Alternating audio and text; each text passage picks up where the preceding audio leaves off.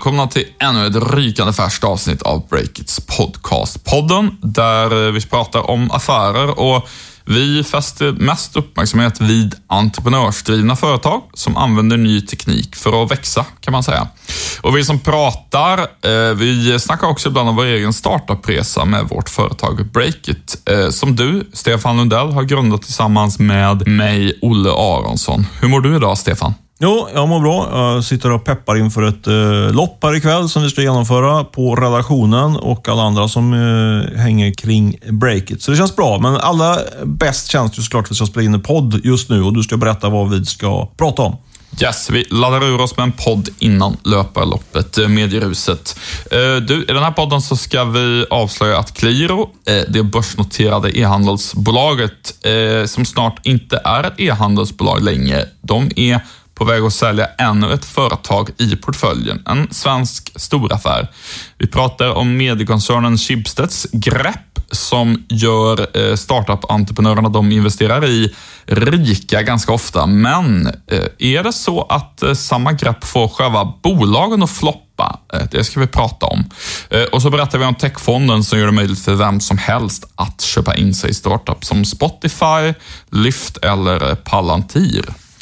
Verkligen ett matigt och eh, välfyllt eh, poddavsnitt. Som vanligt får jag säga, om jag nu ska klappa mig själv på ryggen lite grann. Men först ska vi ha fem snabba nyheter. Du får börja, Olle. Yes. Eh, på onsdagsmorgonen blev det klart att Uber-grundaren Travis Kalanick tvingas bort från VD-posten på Uber.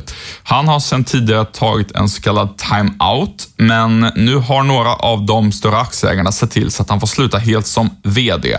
Och den här ledningsförändringen kommer ungefär ett halvår, eh, efter ett halvår ska jag säga, som har varit kantat av skandaler i Uber, bland annat kring sextrakasserier som ledningen inte har eh, stävjat på bolaget. Nej, den företagskulturen verkar inte vara att leka med. Eh, vi rapporterar vidare att Spotify, den svenska musikstreamingtjänsten, nu testar ett nytt annonsgrepp där, som innebär att skivbolagen får betala för att få in sina låtar i, den, i deras populära spellistor. Det här rapporterade den amerikanska techsajten Techcrunch om precis. Yes, eh, och vi har ju tidigare flaggat i podden för att precis det här kommer ske, att Spotify blir lite grann som Google, att man kan köpa upp sig i resultaten, har ju Jon Mano Pettersson, vår musikreporter och nyhetschef, flaggat för. Så han fick rätt. Eh, några som vi får se om de får rätt i det senaste de har gjort är MTG. Eh, den stora svenska mediekoncernen har köpt den amerikanska spelutvecklaren Congregate för 400 miljoner kronor. Eh, Congregate är baserat i San Francisco och har runt 14 miljoner aktiva spelare eh, varje månad på sina plattformar. Får se hur det förvärvet går för MTG. Yes, två av Sveriges största startup-hubbar, eh, alltså kontorshotell på lite coolare svenska. Eh, Mink i Malmö och Sub 46 i Stockholm har fått eh, varsin ny VD. På Mink är det Charlotta Allegria Ursing som tar över och i Stockholm så är det Daniel Sonesson som ska ratta Sub 46 här från och med augusti. Du kan läsa intervjuer med båda de här två personerna på breaket såklart. Ja, eh, och eh, sen så har Uppsalabolaget E-Traveleye sålts i veckan för 5 miljarder kronor. Eh, de flesta vanliga svenskar känner då till dem som bolaget bakom flygresor.se bland annat. Och köpare, det är det stora riskkapitalbolaget CVC. Eh, och i helgen så har vi en väldigt intressant intervju med E-Traveleyes VD Mattias Hedlund. Han är, jag misstänker att han bland annat kan eh, säga mycket till exempel om hur man gör för att växa med sökmarknadsföring. De känns ju extremt aktiva på den fronten. Hoppas i alla fall jag på från den intervjun. Ja, det blir intressant, men jag tror nästan, eller kanske ännu mer intressantare blir att höra om Mattias Hedlunds eh, tid på Klarna. Han var operativ chef för bara något år sedan, eller två. Tre var det kanske. Eh, han är ganska öppenhjärtig i intervjun. Jag har pratat med eh, vår reporter Tove Boström som, som har gjort intervjun. Och ja, intressanta synpunkter kring hans relation med Sebastian Sevankowski där, som är grundare av Klarna.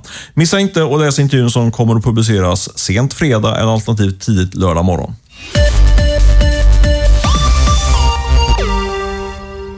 Huvudsponsor för Breaks podcast är som vanligt Rackfish, leverantören av hosting för dig som vill ha lite högre kvalitet och dessutom hjälp från erfarna och kunniga personer.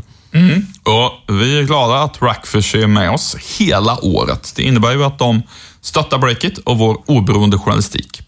Vi gillar också att Rackfish är entreprenörer själva, precis som vi, och eh, många av den här podcastens lyssnare. Vi är likar som hjälper varandra. Det känns ju bra. Ja, verkligen. Eh, och om ni vill komma i kontakt med Rackfish för att få hjälp med trygg och stabil hosting så kan ni ringa dem på eh, 08 425 018 18. Alltså 08 425 018 18. Och då kommer ni oftast i alla fall till VDn och eh, medgrundaren Johan Olde som kan guida er rätt. Eh, tack Rackfish för att ni sponsrar podden.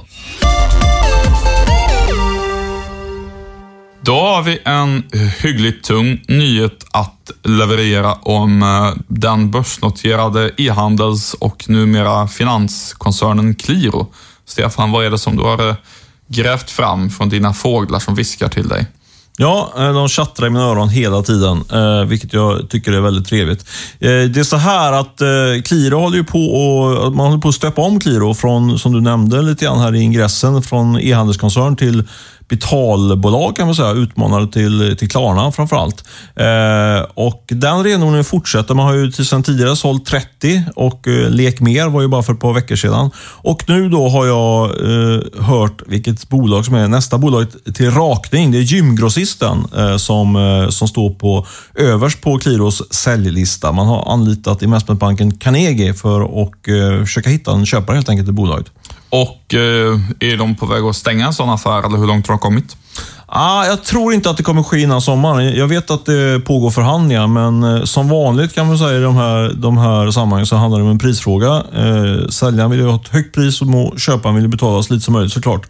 Eh, och kanske att det är eh, i det här fallet lite, lite större skillnad mellan förväntningarna från köpare och säljare. Eh, de, jag pratade precis med en person som har rätt bra koll på det här innan vi började spela in den här podden och han beskrev det som att eh, att eh, ägaren Qliro lever lite grann kvar i den gamla värderingen av gymgrossister medan de som är sugna på att köpa menar att priset ska ner ganska rejält. Gymgrossistens omsättning har ju stått och stampat och är väl till och med sjunkande lite grann beroende på hur man räknar. Bland annat på grund av kvargeffekten. Känner du till den?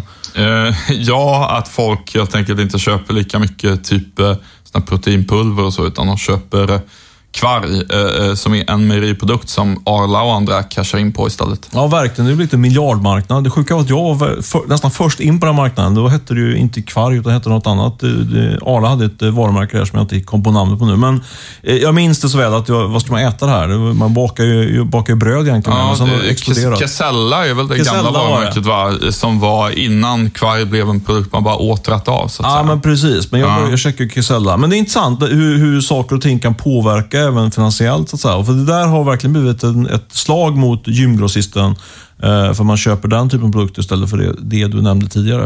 Eh, så det är, eh, den är en bröd, den andres död får man säga eh, lite grann. Men eh, intressant med Qliro. Vi får se hur... Eh, ja, det, blir väl en affär här snart i gymgrossisten då. Du, vi ska prata lite grann om Schibsted och Compriser. Mm, precis, vi rapporterar ju här nu på morgonen om att eh, Comprisers eh, resultat faktiskt, eller vinstmarginal, har, har eh, halverats eh, under det, fjolåret. Eh, och det skedde ju då efter att eh, Chiptet köpte ut grundarna. Vi har skrivit om det för något, eh, också då, för låt säga ett, ett halvår sedan eller liknande. Att eh, prislappen, den slutgiltiga prislappen på, på Compriser nästan dubblades faktiskt på grund av att man hade en väldigt bra utveckling på vinsten när det gäller Compriser och innan Chipstead tog, klev in och köpte hela bolaget. Men nu har den gått ner ganska kraftigt. Och det är intressant. Man börjar se lite grann ett mönster. Vi, vi har tidigare pratat om, eller skrivit om Service Finder som, som hade ungefär samma, en liknande resa. Att man fick en väldigt hög och bra vinst precis innan man sålde till Schibsted. Eh, och eh, Mobilio, ett annat sånt bolag som, som hade bra fart på, på försäljning i alla fall. Men sen lite grann har pysit ihop och nu har man ju lagt ner det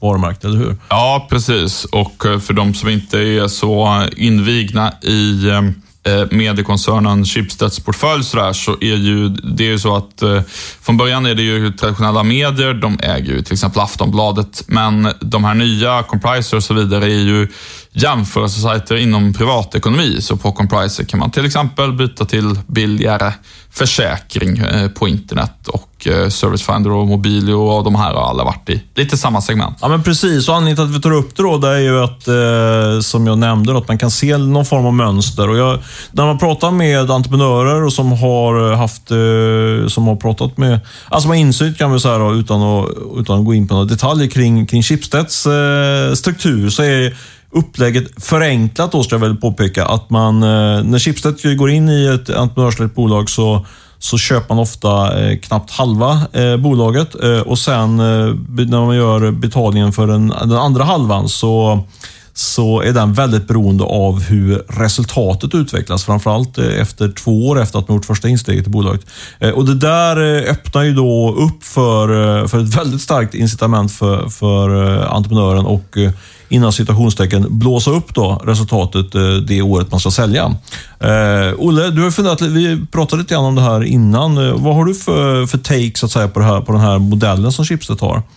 Jag eh, tycker ju att den verkar passa ganska dåligt för en köpare som Schibsted. Och det beror ju på att de är ingen vanlig riskkapitalist, utan de köper ju för att bygga in de här bolagen i koncernen eh, Compriser till exempel, då vill de ju att det passar bra ihop med Aftonbladet och så vidare, som de har nära samarbete med.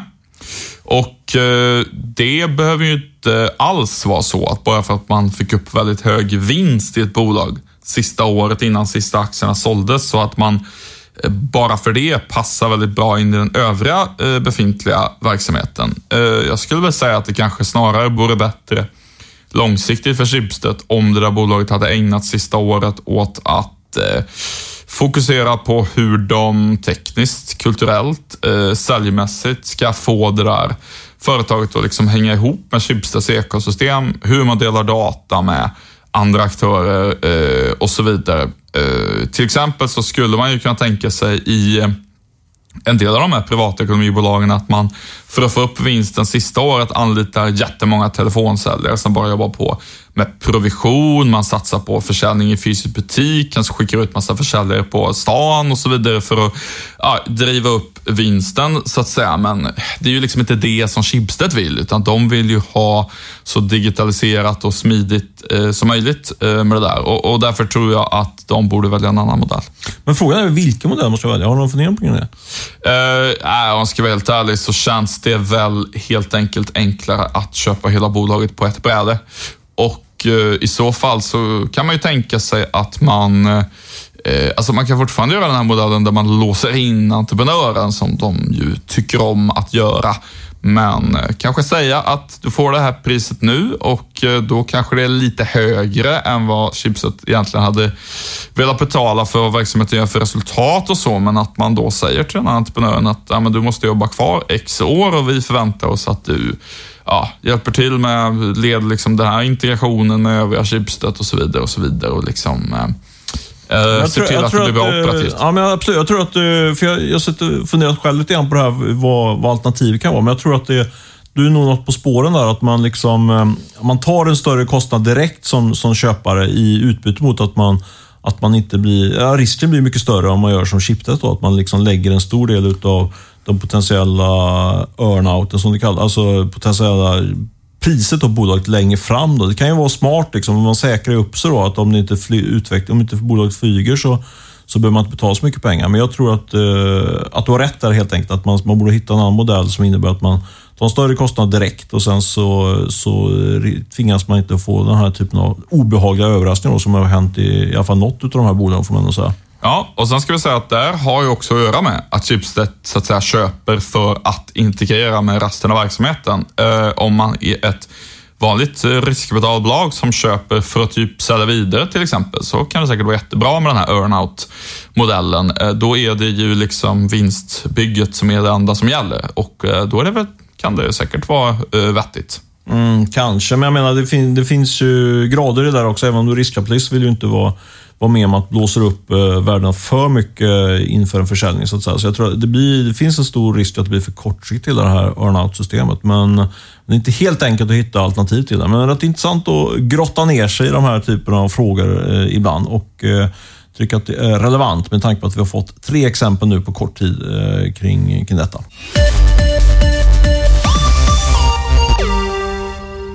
Den här podden sponsras av Swedbank som har dragit igång initiativet Swedbank Rivstart. Ja, och det har Swedbank gjort eftersom de vill se mer innovation som förbättrar världen, helt enkelt. Och Målet med Swedbank Rivstart är att det ska startas fler företag som har ett högre syfte. Till exempel att eh, förbättra klimatet, eh, integrationen eller folkhälsan. Personligen så skulle jag till exempel gärna se fler företag som arbetade för att minska stress och fysisk ohälsa. kan skriva under på. Och eh, Swedbank Risdag som är en tävling för entreprenörer går till på följande vis. En kunnig jury väljer ut tio vinnare som får en kvarts miljard, inte en kvarts miljard, men en kvarts miljon i alla fall, vardera i startkapital samt hjälp att genomföra sin idé. Och Swedbanks mål det är att det ska födas tio nya startups som förbättrar världen på något sätt tack vare den här satsningen. Och Det tycker vi också låter bra. Eh, tack Swedbank för att ni hänger med oss som sponsor i podden. Du, härom avsnittet så efterlyste vi möjligheten att handla till exempel Spotify-aktier digitalt, eh, så som man kan handla börsnoterade bolag på till exempel Avanza och Nordnet. Eh, idag är det ju väldigt odigitalt i andrahandshandeln med Spotify-aktier och eh, ganska otillgängligt. Man måste känna någon mäklare som ringer runt rent fysiskt till folk och frågar vem som vill köpa och sälja. Eh, nu har vi lite uppföljning faktiskt på, på det poddsnacket att komma med. Ja, det är kul. Eh, från flera håll. Eh, du har fått Eh, heta tips hur det går att handla Spotify-aktier redan idag. Ja, eh, det kan man säga lite förenklat. Eh, det börjar med att vi fick tips på Twitter. Det var Daniel Laurén som är affärsängel och investerar i teknikbolag i Stockholm. Han tipsade om ett amerikanskt techbolag som heter Sharespost, som är en handelsplattform för ja, techbolagsaktier helt enkelt finns en svensk koppling där, eh, True Global Ventures, som är ett sorts eh, investeringsnätverk för affärsänglar kan man säga. De har eh, investerat i det där svenskar som, ja, det är Dusan Stojanovic som kör den skutan i True Global Ventures. Men till exempel Daniel Laurén som då uppmärksammade mig på det här om Twitter, han har också investerat i den fonden kan man säga.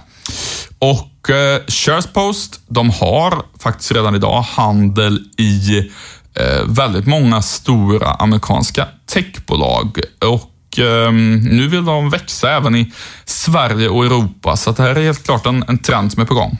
Och där går det alltså att handla i Spotify-aktier också, eller? Ja, eh, eller i varje fall få exponering mot Spotify-aktier. Jag har gjort lite, lite research där och hittat en, en fond eh, som man faktiskt kan investera i, som, som har Spotify-aktier. Underbart, det måste du berätta mer om. Jag är lite sugen på att investera kanske. Det beror på i och för sig. På, dels har jag inga pengar i och för sig, men hade jag haft pengar skulle jag kunna Nej, precis. tänka mig du får, du får uh, likvidera lite, vi får likvidera lite breakdaxer så vi kan gå in i den här. Nej, men uh, så här, uh, Sharespost har en fond uh, som Dels så hanterar de då handel med enskilda aktier, ett bolag för sig, men de har också en fond med hundra stycken techbolag eh, som alltså är icke börsnoterade företag, primärt då amerikanska. Men ett av de tio största innehaven i Sharepost-fonden är faktiskt Spotify. Och Den här fonden kan man investera i eh, om man har uh, ja, minsta investeringen är 2500 dollar, så att det är ju inte något för någon fattig men det är ju väldigt mycket enklare än att investera i till exempel Creandums fond som liksom är helt otillgängligt för, eh, för vanliga dödliga. Men har du fått någon känsla för avgiftsstrukturen där? För det brukar vara rätt dyrt att investera i den här typen av onoterade papper. Jag, eh, jag har tittat på de liksom grundläggande eh, bara förutsättningarna för vilka bolag som finns med, vem får investera och så. Eh, jag hittar faktiskt inte på deras sajt avgiftsstrukturen. Så, så långt har jag inte kommit. Men de tar ju förstås betalt. Eh, men eh, däremot så är det väldigt, väldigt intressant eh, och liksom tänka på den här trenden liksom i lite bredare mening. Det, de har ju bolag som till exempel Lyft, som är Ubers största konkurrent, eh, Palantir, eh, som är typ USAs hetaste vad ska man säga, IT-säkerhetsbolag, eh, Hyperloop One finns också med i fonden. Så att det är ju liksom inga, vad ska man säga, inga skojarbolag sådär direkt, utan det är ju, de har ju verkligen ett gäng den Hyperloop, det är Elon Musks bolag som ska... Nej det, nej, det är Elon Musks idé, men han har ju aldrig grundat bolaget till nej, exempel. Jag, även om... jag visste inte att det var, att det var bolagiserat. Jag tror det bara var liksom en vision. Jo, absolut. Nej, men Hyperloop One är liksom ett riktigt företag. De har en del problem nu, eh, bland annat att en av grundarna ska ha lagt en snara, alltså en sån man hänger sig med på den andres skrivbord och sådär. Det är mycket krig där. Oh, det är alltså inget skämt, utan det har faktiskt hänt. Och de ska fundera på att köra någon eh, sån Hyperloop tunnel mellan Helsingfors och Stockholm. Typ. Vilket känns jätteavlägset. Uh, men det är i alla fall affärsidén. Vi ska inte grotta in på det, men jag tänkte bara så, så folk vet vad det handlar om egentligen. Men vidare, ja. vad, vad, vad, finns det för, eh, för mer takes på det här? Eller mer eh, ur din research då, som du vill ge oss lyssnare? Nej, men det som är mest intressant är ju att de har kommit runt det här som i USA kallas för Investor Accreditation Requirements. För det är ju så att um, både i USA och Sverige, så vem som helst får ju liksom inte investera i en techfond, typ Northsons eller Grandums eller Equity Ventures techfond, utan det är ju något som man måste vara en sån här typ tung pensionsförvaltare eller så, professionell investerare för att få. Men enligt SharePost site så har de kommit runt det och uh, ja, har man de där 2500 dollarna, då ska det vara okej okay, eh, som privatperson att investera, även om man inte har det som kallas för Investor Accreditation requirements. Eh, jag ringde Daniel Laurén, eh, nyss nämnde twittrare och eh, indirekt investerare i Sharespost och snackade lite om det här och han sa att det här är något som verkligen saknas i Sverige. För att du kan ju faktiskt som privatperson investera i alla möjliga små techbolag om de är noterade på typ Aktietorget. Så, och han menar väl ungefär då att eh, ja, du kan investera i typ AppSpotter och eh, Urbit och massor av bolag som har noterat sig, men de eh, startups som människor kanske allra helst skulle vilja eh, investera i, exempelvis eh, Klarna eller eh, YubiKey eller ehm, eh, vad det nu kan handla om. De kommer man inte åt för att det saknas eh, sådana här eh, fonder då av den typen som Sharepost har. Och Eh, det är något som han hoppas kommer komma till Sverige. Det finns ju alltid massa juridiska hinder och så för den typen av satsningar, men eh, det vore bra. Bra researchat alltså, Olle. Vi följer den här frågan med spänning och ser var den landar någonstans. Du, innan vi rundar av så ska vi såklart bjuda in alla ni som lyssnar på det här till vår stora Almedalssatsning som drar igång såklart i samband med politikerveckan. Eh, vi kör eh, där på tisdag och onsdag i våra stora dagar. Vi kör tillsammans med med två kommersiella partners som är Almi och Coop. Eh, och vi har ett riktigt eh, Vi har ju kört eh, i Almedalen två år på raken nu det har vi varit stolta över. Men nu måste jag säga att nu har vi snappat upp det ett par rejäla steg här. Kanske på grund av att du och jag inte varit direkt involverade i Nej, men precis. Det är ju Diana Demin och Camilla Björkman som har drivit den eventlådorna i Almedalen och ja, därför ska... så har vi ett, ett jäkligt bra program. Ja, verkligen. De ska ha all cred. Och, ja, men vi är verkligen stolta över att kunna prestera programmet. Och ni, ni kan gå in och såklart läsa på, på sajten. Eh, vi håller till på något som heter Slottsterrassen 14. Men kort, kort eh, vilka gäster vi har. Bland annat har vi Isabella Lövengrip. Vi har Johan Torjeby från SCB, e den nya SCB-VDn. E eh, Tommy Jakobsson, Lena Apler, Sara Wimmerkrans, Fredrika Gullfot med mera, med mera. Kanske också Niklas Adalbert. Jag håller på att bearbeta honom från Klarna där. Mm, om någon känner Niklas av poddlyssnarna får ni gärna mejla och smsa honom och peppa honom på att han självklart ska vara med. Det tycker jag. Det tycker jag. Jag tror, jag har, tror vi ska lyckas eh, knyta ihop den påsen också. Men välkommen till Almdalen. Gå, in på sajten om ni vill veta mer om detta. Eh, I övrigt så ska vi väl bara då tacka såklart vår, eh, vår eh, huvudsponsor Rackfish och eh, Beppo ljudproduktion som sköter eh, klippningen av den här podden. Eh, vill du säga något mer, Olle? Nej, utan ta hand om er så hörs vi nästa vecka. Hej då!